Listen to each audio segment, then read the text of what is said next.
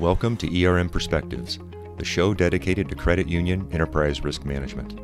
If you're interested in hearing perspectives on enterprise risk management directly from the people who do ERM at credit unions, you've got the best seat in the house. I work with credit unions every day so they can have their ideal enterprise risk management program. I'm your host, David Seibert. Let's dive in. Hi, everyone, and welcome to this episode of ERM Perspectives the podcast dedicated to credit union enterprise risk management. And I'm your host, David Seibert. Today, I'm excited to have John Collins on the show to talk about his ERM program. And John is the Senior Vice President and Chief Risk Officer of Alloya Corporate Federal Credit Union. Welcome, John. Thanks for having me. Thank you so much for uh, taking the time out of your schedule to uh, be on the show. I really appreciate it. So let's get to know you a little bit better, John. So why don't you tell us about your current role and your background and what's led up to you being in this role? That'd be great. Sure. As you noted, I'm the Senior Vice President, Chief Risk Officer at Alloya, and I've been with the corporate for going on 21 years now. So I've been around there for a while, and I actually spent about 15 years with the natural person credit unions before that. So I, I am, in fact, a credit union lifer. I had spent my entire career in credit unions, which has been great. Believe it or not, I started as a teller a really long time ago. I wasn't the greatest teller, but did manage to get through that and and worked my way up to become a CFO of a pretty good sized natural person credit union and work through a number of positions. I, I think I've had the chance to sit in just about every seat in a credit union. It's a great learning opportunity. So uh, fun stuff there. When I got the corporate world, I held a bunch of different risk positions along, or uh, I'm excuse me, a bunch of different executive positions along the way. Um, and about 10 years ago, there was some new regulation passed that mandated that corporates have an enterprise risk function. And I was given the opportunity to lead that and haven't looked back. It's been a, it's been a great experience. I really enjoyed it. So uh, that's how I got into the uh, risk management world. That is a really awesome view of your experience and starting in credit unions and so much time in credit unions. And I've worked with credit unions and risk managers at credit unions who have started as tellers as well. And I think that's just a great place to start because you just know the credit union top to bottom. So that's great. And I think you've been with Alloya. The ERM program's been around for about 10 years. And that's about, I've been in ERM with credit unions for about 12 years. But I'm a lifer as a credit union person because I've always been a member of a credit union. So I'm going to claim that as a victory too. It's not quite as much as your 15 years at a natural person credit union, but that's great.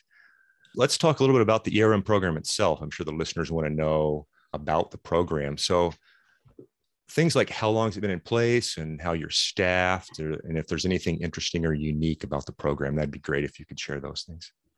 Sure, be happy to. We've had a program in place, an official sort of formal program for about 10 years. Of course, just like all financial institutions, risk management has always been a key part of the organization. So really it was about formalizing and bringing together things that the organization had been doing for a while and continue to evolve.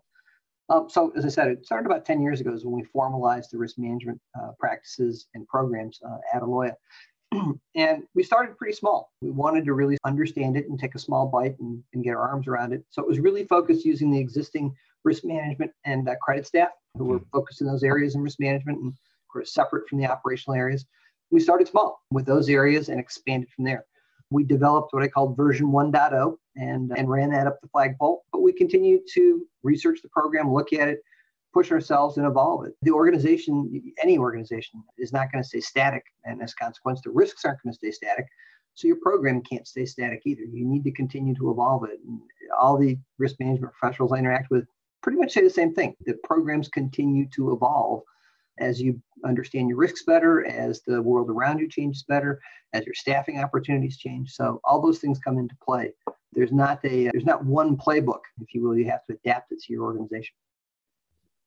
Yeah, I think that's uh, that, that's absolutely true. It definitely does adjust over time. Are you following any kind of framework at the credit union? Do you have a we are. Framework? It was it's a great question. That was one of the first decisions we made early on. For those of us who live in this world, there are two predominant frameworks out there the International Standards Organization, or ISO, and the uh, and COSO, the Committee on Sponsoring Organizations, really are the two sort of big organizations that produce frameworks that you can follow. And I use the term framework advisedly because it isn't like GAAP where you have specific rules. It's more um, a set of concepts that you follow. We chose the COSO one, and it served us well for the first several years. And uh, it was updated, I think, about three years ago. We evaluated and adopted the newest version of the COSO framework, which we find to be very helpful. It really gives structure to your program and lends a lot of credence to what you're doing and helps make sure it's logically consistent.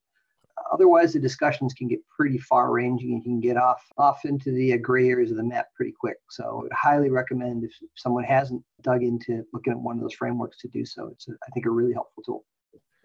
Yeah, so let's talk a little bit more about COSO and how you use it, because I know there's varying degrees of how much you can adhere or use it. And some credit unions will use it more as an internal reference for the program itself, and others will use it as a an external reference for the rest of the credit union to say, hey, this is our framework. Do you tend one way or the other or equal balance, or how are you using the framework? We use the framework both ways, but it starts predominantly with helping us, for lack of a better term, organize the program. We have a whole lot of different tools and processes we use. And within the COSO framework is their principles um, that they lay out that they'd like you to cover. And we actually go through an exercise each year that we present to our board enterprise risk management committee where we show how the various things we do align with the different principles of the COSO model. That works both ways. It helps make sure we're doing things that do align with the model. Um, it also makes sure that we're not doing things that don't, that you have something that doesn't fit in one of those boxes. So like, tell me again why we're doing this. So it's a very useful tool, I think, in that matter. And it's also then very um, useful to communicate both internally and externally what you're doing and how you're doing it, and you're aligned with uh, that particular framework. And like I said, what it really creates more than anything else, in my opinion, it creates logical consistency in the program. And that's really important when you're talking to boards, when you're talking to senior managers, when you're talking to virtually anyone. If it passes the sniff, sniff test when you're talking about this stuff, it's logically consistent, people can follow it you're a lot more likely to get better buy-in to this. Because at the end of the day risk managers don't make decisions shouldn't in my opinion be making decisions about exactly which risks to take. They should be providing a lot of guidance on what's too much risk what's too little risk and what are reasonable risks so that the operating managers can make those decisions. So it has to be consumable and this is what helps it do that. That's great. That thank you so much for that uh, describing how you use the framework and uh, that makes a lot of sense and I really like how you've gone through all the principles, as you said, and really just map out exactly how Alloya is addressing all of those. And that's really, a, I can see how that'd be helpful, as you said, both internally and externally. So that's, I think that's a great takeaway from this conversation. It's also a useful tool when you're explaining it to people who come in to look, take a look at those things like auditors and regulators. It's a nice way to be able to show them how you're you're conforming. And again, it's an easy way. It's nice shorthand to be able to communicate what you're doing. Yeah, that's a good point. Thanks for sharing that too.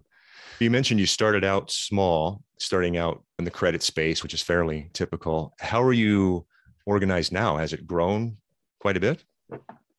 Absolutely, it's grown over the years. And the foundation of how we've staffed ourselves is a, function, is a function of how we've chosen to look at risk. And there's a hundred different ways to do this, but we actually borrowed what's largely a framework adopted by regulators it breaks risks into seven different categories typically uh, interest rate credit risk interest rate risk credit risk liquidity risk operations risk strategic risk compliance risk and reputation risk are sort of the typical standard ones.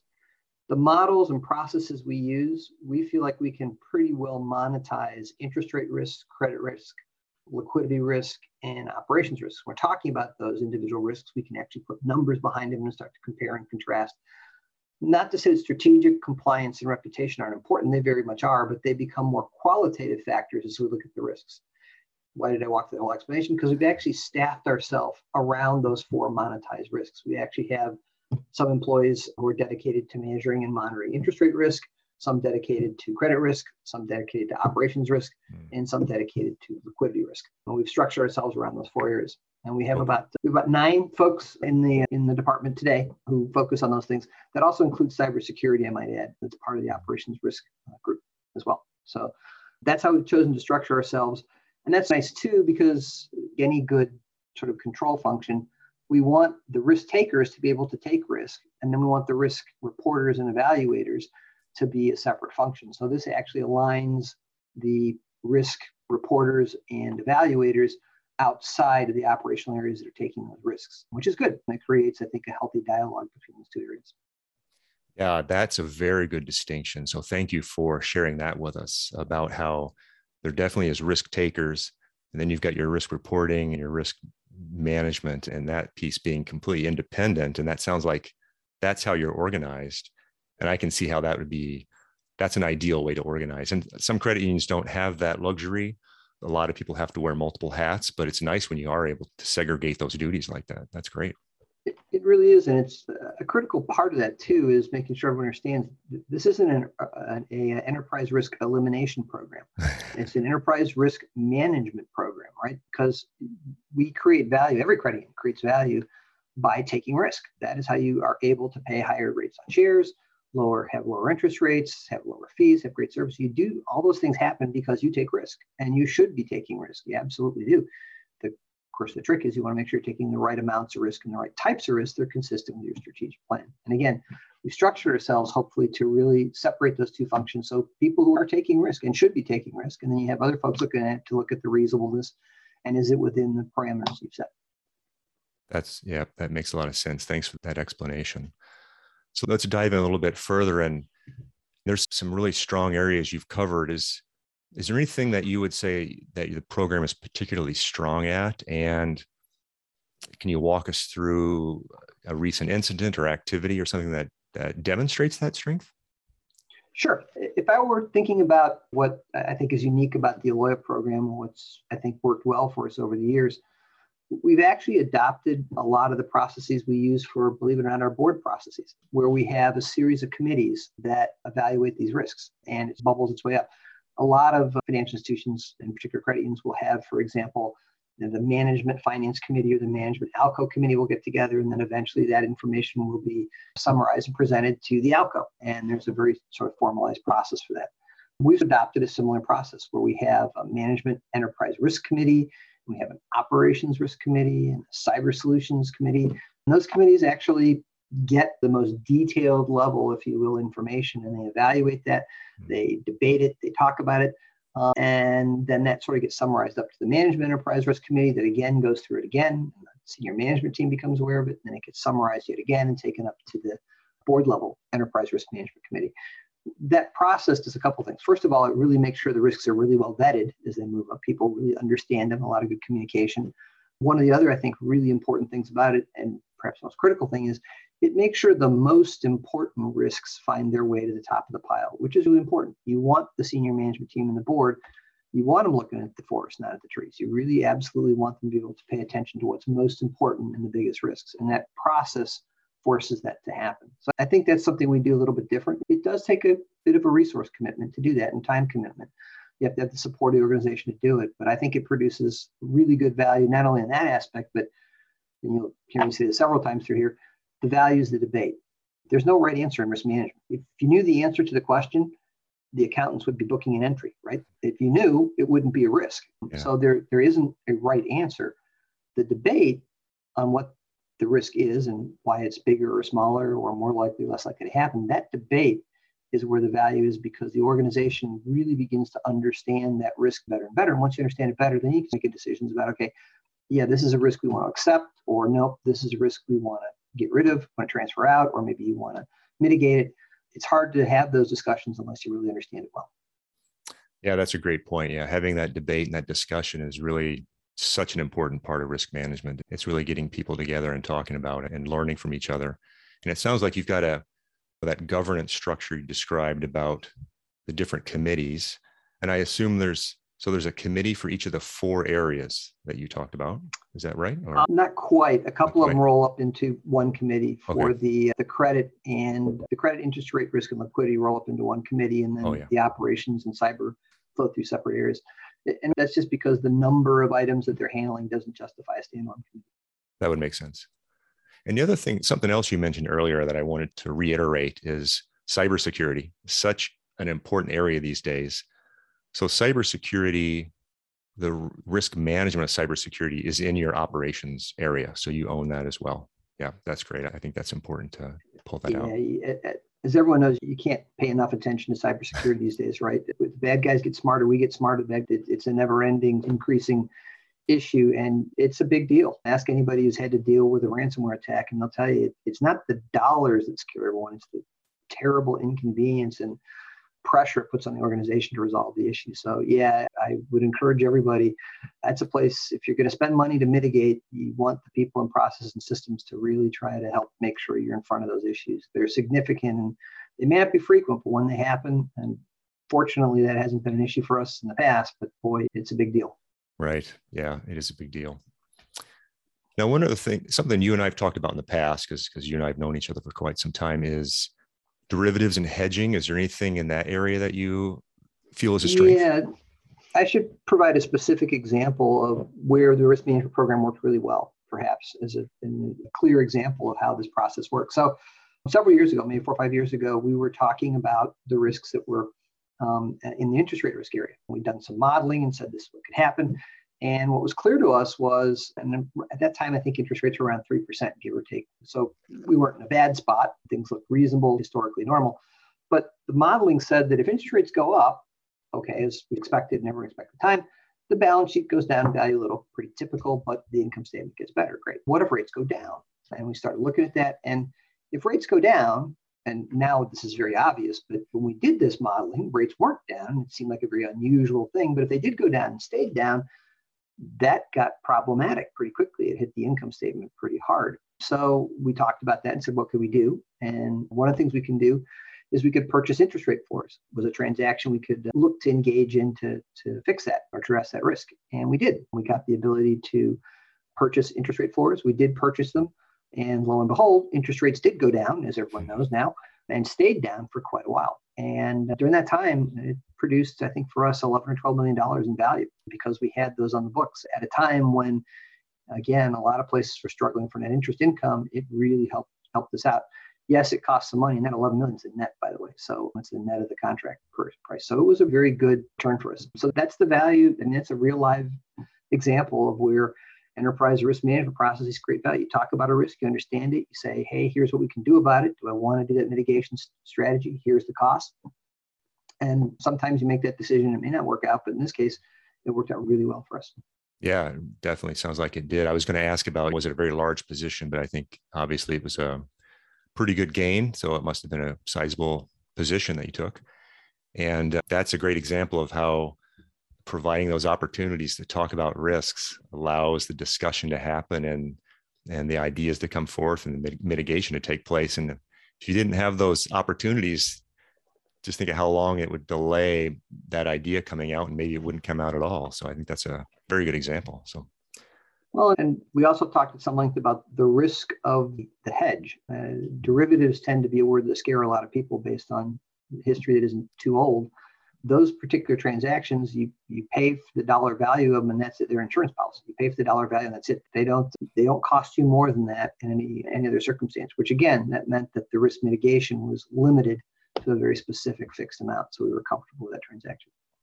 I hear that called an asymmetrical bet. Right? There's just a limited downside, but pretty high upside. So. nice way to manage risk. So thanks for sharing that. So we've learned a lot about your program and there's a lot of great things going on there. So we know that building and operating an ERM program can be a pretty difficult endeavor. So what do you think some of the hardest things to deal with when building and running an ERM program? And how have you dealt with that and addressed it? And I, I think this would be great for our listeners because our listeners can be some of them are just starting out and some of them have plans for expanding. So again, it's a difficult endeavor are there some hard things you've had to overcome and how have you addressed those? The thing folks always say about a lot of these programs, and it's absolutely true in this case as well, it, it works when you have buy-in from the top, right? When the, the, senior management and the board think it's an important thing, you tend not only get the resources but the attention to make it go. And we've been really fortunate. We've always had that, and that makes a big difference. So you, you really do need to. The organization needs to be committed to doing it one of the biggest challenges always is resourcing, right? Depends on how large your credit union is. For some credit unions, having half a dozen or a dozen people doing this might not be a stress strain. For others, it might be. But it's okay. You can scale the program to the available resources. Again, the value is the debate. How detailed the debate is a function of the resources you have um, to look at those things. But even a, a, less deep debate, if you will, is more valuable than none at all. And, mm-hmm. and typically, what at least what happens to Lloyd, and I see often is the case, you start small and you do it for a while. And if you're doing a good job of it, you tend to find that all of a sudden people think it's a good idea to add more resource that year because they see the value creation. Um, so I, the, the trick is also when you're when you're building the program, you need to make it both relevant and and valuable to the people you are talking to about it. So the senior management the board, right? If they find the conversation to be relevant, valuable, interesting, you're going to continue to have conversations. If you don't meet those challenges in terms of what you're presenting and how you're presenting it, you are going to have a harder time getting the resources and the attention of those folks. So it's really important as you're designing and building programs, you gauge the response of those to whom you're providing this information. Is it compelling? Is it interesting? Are you telling people stories that they were unaware of before that's helping them make better business decisions? Because again, it's not an enterprise risk elimination program. The, the objective is to help the organization manage the risks, not only that it wants to take, it must take. If you don't take those risks, you're not there to create value. So again, it's about understanding those stories, those circumstances, and being able to communicate. And again, if you do a good job of doing that, you'll get the support you're looking for. And it won't be the same for every organization. There's standard tools out there that most programs have, like a risk assessment is a case in point. But this isn't like generally accepted accounting principles where debits are always on the left and credits are always on the right. It's a very, you get to build the program the way you want. So the good news is you can tailor it to the audience that you have. Yeah, thank you for sharing that. It sounds like you had really good support from the beginning, but to maintain that or to even get more support and resources, you had to show value. And it sounds like you did that through the value of those conversations. And you really listened to the feedback during those conversations and adjusted accordingly and just kept making sure there was value in those conversations. Is that a good way to summarize that? Absolutely. Absolutely. Okay. Again, you're providing information to the organization about the risks it has and maybe taking the future. And again, if you can capture that in a way that resonates with your audience, you'll have both their attention and their help. If you're if you don't have those, it's a, a lot tougher sledding. Yeah. Yeah. And you also mentioned that an ERM program is not a check the box. It's not a it's not a set methodology. And I would think your interest rate floors example fits into that because there's no checkbox that says are you doing derivatives all right so i think that's another good example of how you how you've operated and how erm is not just check the box and how you're getting support and real world examples of how it's working so thanks for sharing that absolutely was there anything else about yourself your the erm program or the credit union itself that you want to share that we didn't cover maybe it's repetitive, but I'll do it anyway because I think it's important. Debate. That, okay. That's the important part. There's 152 different ways to do risk assessments, but what's important is when you present the risk assessment is there's debate about what the risk assessment says about an individual risk. Um, you certainly want the operational areas that are creating those risks to be engaged in that process, telling you why they're taking the risks they're taking, the value they're creating for taking the risk they are. We have a little saying around our shop called CUP, CUP. Mm-hmm. We want to make sure the risks we take are consistent with our strategic plan, uh, that we understand the risks that we take, and that we're getting paid in some fashion, directly or indirectly, for the risk you're taking. So you want to make sure that again, it's not it's okay to take a risk. You just want to make sure you're being adequately rewarded for the risk you're taking, and that you understand. So you can't be adequately paid if you don't understand the risk really well. So right. The debate thing is really important. Uh, make sure you use the tools with a lot of logical consistency. That's what people are going to be looking for. Because again, there isn't a right answer here. But if your process, and again, that's what the COSO helps with as well, is very logical and consistent, people can follow it. Again, you tend to get a lot better responses there. Uh, otherwise, you can find yourself nailing Jill out of the wall. It can get pretty, like I said, pretty squishy pretty quick. So uh, those would probably be some of the, the big things I'd suggest people want to pay attention to as they're as they're looking at programs. Yeah, that's very helpful. So let's review CUP again. So that's CUP. Was it consistency? And then consistent under- with the strategic plan. With the strategic plan. So th- there can be a great opportunity out there. One I've used in a couple of talks. Maybe somebody knows somebody who's who's is great with auto parts stores, and maybe you come to uh, Uh, a proposal. Hey, let's get in the auto parts store business. Might be a great business. Might be a wonderful business. I don't know. Yeah. But the problem for a credit union is generally they don't understand those businesses. They're not used to stocking mufflers and valuing and making sure there's no inventory shrinkage and all the things that go with it. You you typically wouldn't have people on your staff who would understand that business and it's not consistent with what most credit unions are doing, which is serving their members more directly with financial services. So what it could, could be a great business. And you may in fact even have people who understand it. But again, it's not consistent with where you're going. The first one's consistent, then understand the risk you're taking and make sure you're getting paid for. it. Paid. Yeah. Yeah. Thanks for elaborating on that and consistent with the strategic plan. I I preach that so much uh, myself. Alignment with the strategy is so important. And there's so many risks that exist out there that really aren't relevant to the strategy. So it really has to be relevant to the strategy. So I, like the C that you use in that CUP acronym. That's that's good. Thanks. Strategy is about making choices about the things you are and aren't going to do as an organization, right? And that involves which risks you're going to take and you're not going to take to do that. So strategy and risk really are two sides of a coin and are absolutely stuck together. So you, in my opinion, you have to have those two things very much aligned. Right. Yeah. Thanks for that. All right. I've got one last question for you, John. And that's because a lot of our listeners probably are just starting out in their ERM program. So I was wondering if you, with all of your experience, have some advice for our listeners who are either starting on enterprise risk management or just any advice for our listeners around ERM? Yeah, I, guess I'd share a couple thoughts. If you're just starting out, if you're maybe a, a smaller organization or just starting out, either way, what I call less mature programs, uh, for lack of a better term, start small. Don't try to do everything. Don't go pull down all the COSO books and read everything. Start small and have a couple ideas in mind what you'd like to achieve. You can have several of your senior managers just you know carve out a couple hours to meet and talk about this stuff. It doesn't have to be a big production. You can start small. You can learn.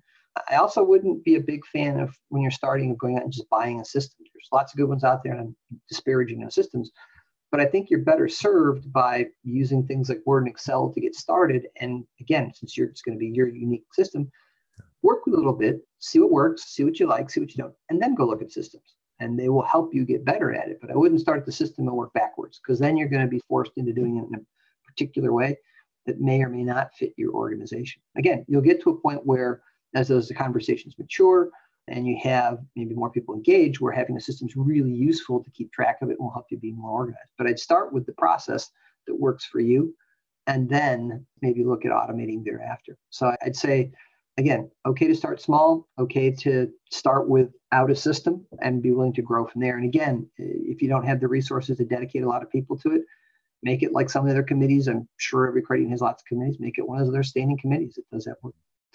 For larger players, I, the, the, thing I've seen is probably the biggest challenge that large organizations run into forest and trees, right? It's really easy if you're a really large organization to have a risk register with 350 items in it.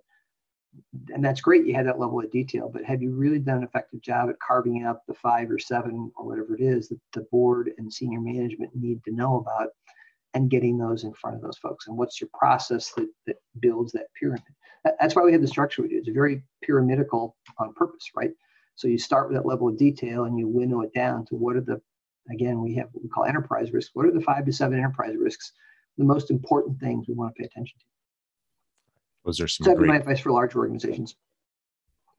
Yeah, those are great tips, John. Thanks for sharing. And I agree completely about starting manual and then deciding what it is that where are your pain points and what you want to automate with a system. And then the last another thing you mentioned is, and I think this is typical when you have a system or when you start with a system, is you're going to have hundreds and hundreds, if not thousands of risks in your register. And I've seen that when credit unions start out with a system because it's just it just gets filled so quick and uh, that can be that can set you back i think. So i think those are some really good tips john. Yeah a lot of credit unions have staff who've been around for quite a while and they know what the risks are it, mm. it's inherent in what we've always done and we'll always continue to do again we're in the risk-taking business it's part of the mindset this the process that you go through is what allows you to put on paper talk about it, debate it, and you obviously want to spend your time on the most important ones. And your folks already know what those are. they, it's in their head. So again, do, going through a risk register exercise can be really useful in a lot of ways. But again, if you end up with a thousand ideas on paper, like I said, what are the six or seven or eight that are the most important you want people to pay attention to? Yeah, very good. Thank you so much. John, thank you so much for coming on the podcast. It's been fun and informative. And if you're okay with it, I'd like to invite you back some at some point in time and we can talk about what's new with you. Sound good? I'd love to come back and chat. That'd be great. Thank you, David. Great. Thank you. And to our listeners, thank you for listening to this episode of ERM Perspectives, and we'll see you next time. Bye for now. That's all for today's ERM Perspectives. If you enjoyed the show and heard something useful, please do your friends and colleagues a favor and share this podcast with them. And don't forget to subscribe so you don't miss the next one. Please contact me if you'd like to be a guest on this show or if I can help you or someone you know. I'm David Seibert, and you can find me on LinkedIn or at my website, davidseibertconsulting.com.